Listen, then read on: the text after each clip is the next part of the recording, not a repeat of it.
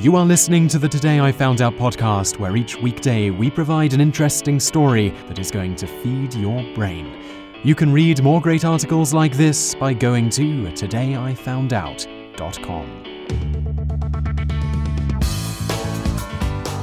Hello and welcome to episode number 362 of the Daily Knowledge Podcast from todayifoundout.com. In the episode today, you're going to learn about how you work out whether your animal is right or left pawed. And in the bonus facts section, we're going to learn a whole lot else about cats. Let's just get started with today's show.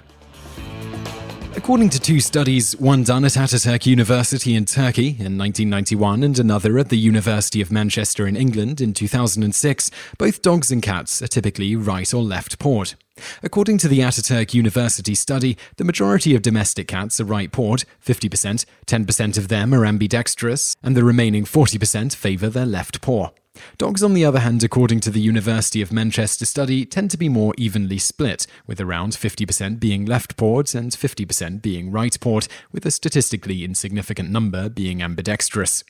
In addition to that, there seems to be a connection between the gender of the animal and which paw is dominant in both cats and dogs. Specifically, female cats and dogs typically will have their right paw be dominant, while males tend to go with the left paw. However, if the animal has been spayed or neutered at an early age, this distinction goes away. Determining if your cat or dog is left or right pawed or ambidextrous isn't as simple as running one test, such as giving them a toy to play with just out of their reach and seeing which paw they reach with. This is because their paw preference is often weakly expressed, unlike with humans. Thus, in order to accurately determine your pet's paw preference, you need to run such tests several dozen times to see the trends. Some helpful tests for dogs and cats include if you've taught your dog to shake hands, which paw do they seem to like to use the most? If your dog or cat is playing on its back and you put your hand just out of their reach, which paw do they use to reach for your hand with? You can also try putting a treat or toy just out of their reach underneath a bookshelf, coffee table, couch, etc., and see which paw they typically try to reach for the treat or toy with.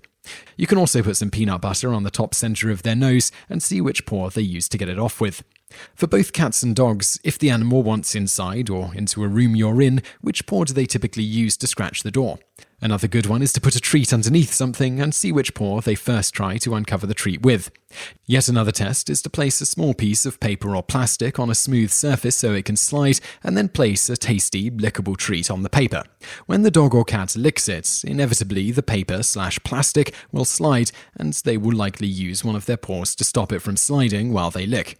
In all of these cases, record which paw is used, and once you've done several dozen such tests, check to see if there is a clearly dominant paw. If not, continue until one emerges. If you've done 100 to 200 or so such tests and there is no noticeable paw preference, your animal is probably ambidextrous. That being said, it should be noted that cats, as in all things, tend to be trickier to figure out than dogs. For instance, it's been observed that when cats are playing, they typically don't exhibit much in the way of paw preference, but when they want something, like a treat, it's then that they'll usually use their dominant paw first, unless they are simply one of those 10% or so that are ambidextrous. And now for today's bonus facts. Horses can also be left or right hoofed or ambidextrous. While for cats and dogs, their paw preference is fairly inconsequential, for racehorses particularly, knowing this information can be very important. For instance, in horse racing in America, horses run counterclockwise and when turning, turn to the left, so which hoof is their dominant can be important in that you have to get them to work to take the lead that they prefer less, says Dr. Sharon Crowell Davis at the College of Veterinary Medicine at the University of Georgia. For courses where the horse has to turn multiple ways, an ambidextrous horse then is more desirable than one who has a hoof preference. Bonus fact 2. There is a cat who loves playing the piano, and for the record, she's right pawed, though uses both paws to play, and even sometimes uses her head to play more notes when the paws are occupied on other keys.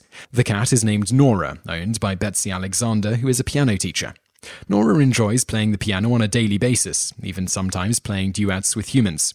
She first started playing around a year old and has continued to this day, even being filmed playing when no one is around to hear her. You can see a video of her in the show notes for this episode. Bonus fact 3. The idea that people who are left handed are naturally disposed to evil has been around for as long as we have recorded history. The devil is mostly portrayed as left handed. The Bible mentions right handedness positively over 100 times, while left handedness is mentioned only 25 times, and every time is negative. Bonus fact 4.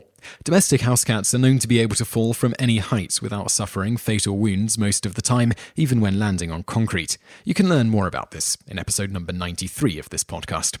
The longest lived domestic cat was named Cream Puff. She lived from August 3, 1967 to August 6, 2005, a span of 38 years and 3 days. This is well over the normal lifespan for domestic cats, which is typically around 12 to 14 years for males and 13 to 15 for females.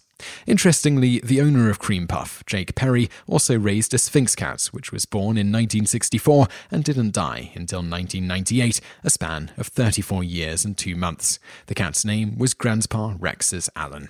Why Perry's two cats lived so long isn't entirely known. However, he didn't feed them store bought cat food. Rather, he raised them on a variety of natural foods. Prominent among these foods were bacon, eggs, asparagus, and broccoli, among other things.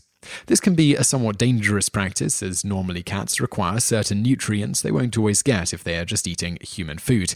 For instance, cats will go blind fairly quickly and permanently if they don't get enough taurine found in muscle. Cats also require a high amount of protein and calcium to maintain proper health. This high amount of protein consumed by cats is thought to be why dogs like cat poop so much, with it being very protein rich.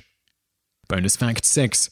The documented record for the most kittens born to one cat is currently held by a cat named Dusty. She gave birth to 420 kittens in her lifetime and even had a litter at the very old age for a cat of 18 years old. Bonus fact 7. The most kittens in one litter is 14, a feat accomplished by a cat named Bluebell. Amazingly, 14 kittens survived, which is rare in large litters of kittens. Bonus fact 8. The smallest adult cat on record was named Tinker Toy. Tinker Toy as an adult cat weighed just 1 pound 8 ounces and measured in at just 2.75 inches tall and 7.5 inches long. Bonus fact 9. The heaviest cat in the world was 46 pounds and named Himmy. This cat had a waistline of 33 inches. You just listened to an episode of the Today I Found Out Daily podcast. Tune in every weekday for another great episode or find more articles at todayifoundout.com.